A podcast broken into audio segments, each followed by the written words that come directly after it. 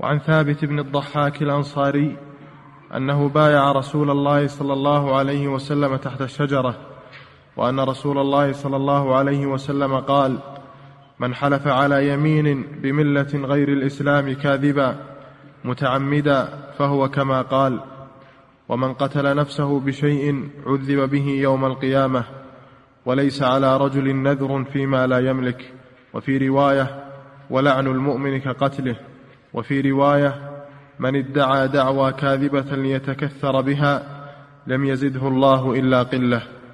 نعم هذا الحديث فيه خمس مسائل عظيمة. فيه خمس مسائل عظيمة. وموضوعه في الأيمان أيضا. أوله المسألة الأولى من حلف بملة غير الإسلام. من حلف بملة غير الإسلام. وهو كاذب فهو كما قال. كما لو قال هو يهودي أو نصراني إن كان هذا الشيء صحيحا أو غير صحيح أو إن كان عنده كذا أو ليس عنده كذا إذا حلف على نفي أو إثبات في المستقبل أو حلف على شيء ماضي إن كان حصل هذا الشيء هو يهودي إن كان هذا الشيء قد حصل أو أن هذا الشيء لم يحصل. فإنه إذا كان كاذبا كما قال يكون يهوديا أو نصرانيا أو بالملة التي حلف بها. وهذا خطر عظيم. قيل إنه يكون كافرا كاليهود والنصارى كما هو ظاهر الحديث. وقيل إنه يكون هذا من باب الوعيد ولا يكفر بذلك. لا يكفر بذلك لكن يكون هذا من باب الزجر والوعيد لأجل أن يترك الناس هذا الأمر ولا يتساهلوا فيه. كثيرا ما يقول بعضهم هو يهودي إن لم يفعل كذا هو نصراني هو إلى آخره إن لم يفعل كذا. وهذا أمر لا يجوز وأمر فظيع. فعلى المسلم أن يتجنب هذا اللفظ. ولا يحلف بالديانات الكافرة لا يحلف بها. فإن كان يعظم الديانة الكافرة فلا شك في كفره.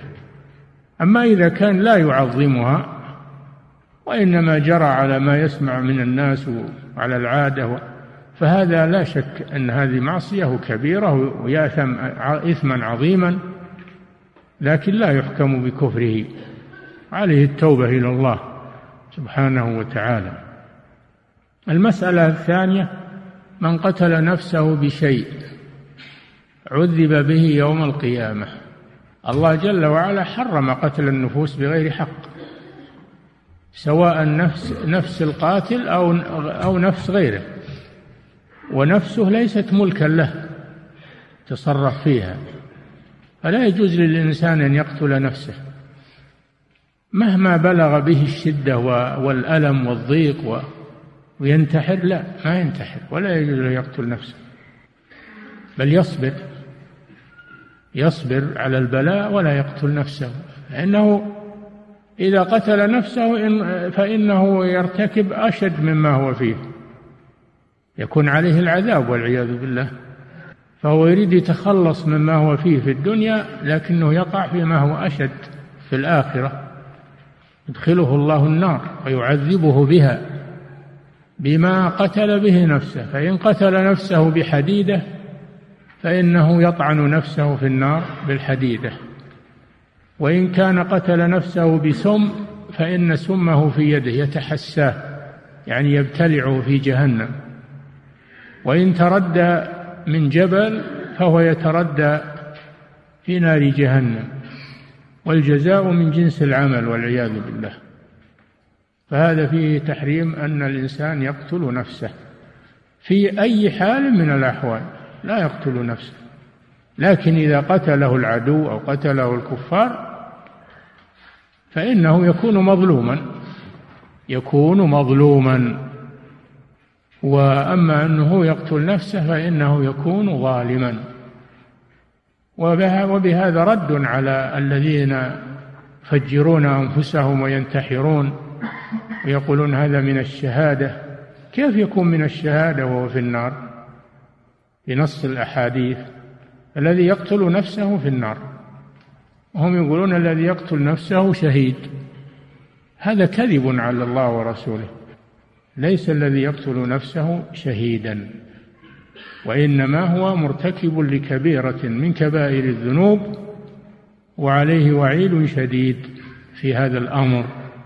هذه الثانية الثالثة نعم. وليس على رجل نذر فيما لا يملك. وهذا محل الشاهد لأن الباب باب الأيمان والنذور. والنذر كما سبق هو أن يلتزم الإنسان أن يلتزم الإنسان بعبادة لا تلزمه في أصل الشرع.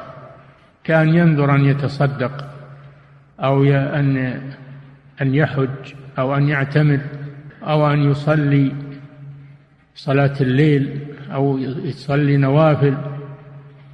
ينذر أو أن نعم ينذر نذر طاعة. فالنذر لا ينبغي للإنسان أنه ينذر. قوله صلى الله عليه وسلم إن النذر لا يأتي بخير. وإنما يستخرج به من البخيل. فالمسلم يفعل الطاعات على سعته. يفعل الطاعات على سعته. وإذا تركها فلا شيء عليه. إذا ترك إذا ترك الطاعة المستحبة لا شيء عليه. وإن فعلها فله أجر. لكن إذا نذر فإنها تلزمه. قد يعجز عنها. ينظر صيام ينظر حج ينظر عمرة ينظر ثم يعجز عنها. يكون ورط نفسه. وكان في الأول في ساعة إن شاء فعل وإن شاء لم يفعل. فهو ورط نفسه. فالنذر مكروه. دخول في النذر مكروه. لكن إذا نذر يلزمه الوفاء. قوله صلى الله عليه وسلم من نذر أن يطيع الله فليطعه إنما يستخرج به من البخيل. اللي ما يفعل الطاعة إلا بنذر هذا بخيل. بخيل على من؟ على نفسه. بخيل على نفسه. كان اللي ينبغي أنه يأتي بالطاعات ويكثر من الطاعات لنفسه ولا يبخل عليها. فكونه لا يفعل الطاعة إلا بنذر هذا دليل على بخله على نفسه. إنما يستخرج به من البخيل.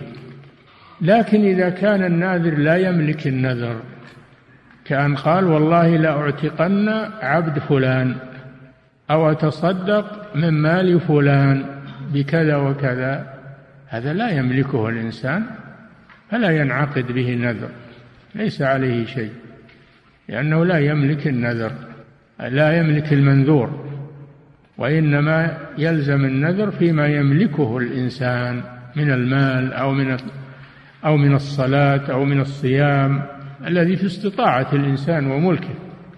نعم. هذه المسألة الثالثة. نعم. وفي رواية ولعن المؤمن كقتله. المسألة الرابعة لعن المؤمن كقتله. تقول لعن الله فلان من المسلمين. هذا حرام ولا يجوز. وليس المسلم بالطعان ولا باللعان ولا الفاحش ولا البذي فلا يتلفظ الإنسان باللعن على المسلمين ولا يعود نفسه اللعن. ولما لعنت امرأة ناقتها وكانت تسير مع النبي صلى الله عليه وسلم في سفر فلما لعنت ناقتها أمر النبي صلى الله عليه وسلم أن يؤخذ ما على الناقة وأن تترك. قال الراوي فكأني أنظر إليها لا يتعرض لها أحد عقوبة لها فلا الإنسان ما يلعن نفسه ولا يلعن أحدا من المسلمين ولا يلعن ممتلكاته أو دوابه أو بيته ولا يلعن الأوقات أو الأزمنة لا يلعن إلا من يستحق اللعنة من يستحق اللعنة. أما أنه يعود نفسه على اللعن والشتائم والسباب والبذاءة فهذا لا يليق بالمؤمن. المؤمن ينزه لسانه عن البذاءة بالكلام لا سيما اللعن.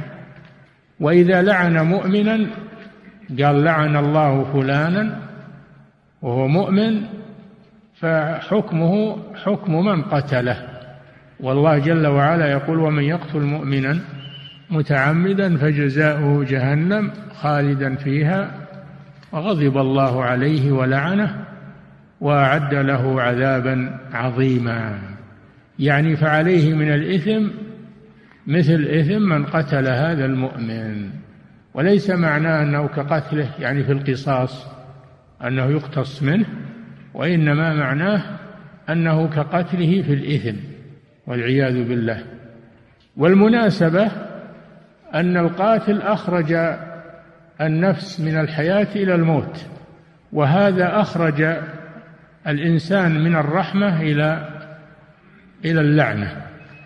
أخرجه من الرحمة إلى اللعنة وإلى الهلاك. فمن هذا الوجه كان لعن المؤمن كقتله. فلا يجوز للإنسان أن يتفوه باللعن. لا يلعن نفسه ولا زوجته ولا أولاده ولا أقاربه ولا إخوانه المسلمين. لا يلعن أحدا. يمسك لسانه عن اللعن. نعم. المسألة الرابعة أن انتسب إلى أه؟ من ادعى دعوة المسألة الخامسة من ادعى دعوى كاذبة ليتكثر بها لم يزده الله إلا قلة. هذا في باب في باب الخصومات. من ادعى دعوى كاذبة يتكثر بها يأخذ أموال الناس يدعي على الناس وهو كاذب. ويأتي بحجج باطلة لأجل أن يأخذ أموالهم فهذا أمر محرم وأخذ لأموال الناس بالباطل. فلا يجوز للإنسان أن يدعي شيئا إلا وهو صادق في دعواه ولا يدعي دعاوى باطلة وخصومات فاجرة ويستعمل يستعمل قوة حجته وفصاحته وإلى آخره من أجل أن يأخذ أموال الناس. فإن الله جل وعلا حسيب على الجميع. وهب أنه حصل ما يريد في الدنيا وروج على الحكام فإنه لا يروج على الله جل وعلا يوم القيامة. فكونه يبيع دنيا يبيع آخرته كونه يبيع دنياه بآخرته هذا هو المشكل يعني يجعل الآخرة ثمنا للدنيا هذه خسارة عظيمة. الإنسان لا يدعي ولا يتقدم بالدعوة عند المحاكم سواء كان أصيلا أو وكيلا أو محاميا. لا يتقدم بالدعوة عند المحاكم إلا إذا كان صادقا في دعواه. ومتيقنا من صحة دعواه. أما أن يدعي بالباطل ويستعمل البلاغة والفصاحة وشهداء الزور والأيمان الفاجرة فهذا لن يفوت على الله عز وجل يوم القيامة. والدنيا منقضية وسريعة لكن الآخرة مقبلة قريبة ودائمة والعياذ بالله لا تنقضي فعلى الإنسان أن يحاسب نفسه عن هذه الأمور ولا يتساهل فيها ويقول كل الناس على هذا. أنت ما عليك من الناس أنت عليك من نفسك. إذا كفر الناس وأشرك الناس ودخلوا النار أنت تكفر وتدخل معهم النار؟ لا أنت عليك من نفسك. يا أيها الذين آمنوا عليكم أنفسكم لا يضركم من ضل. إذا اهتديت. فلا تقول الناس كلهم على هذا كلهم يفعلون هذا. وهذا شيء عليه الناس عليك من نفسك. ثم إنك تدعو الناس وتبين لهم وتنصحهم تأمر بالمعروف وتنهى عن المنكر. أما إنك تتساهل مع الناس وتدخل مع الناس فيما دخلوا فيه فهذا أمر لا يجوز. وأن تعرف إن هذا باطل. نعم.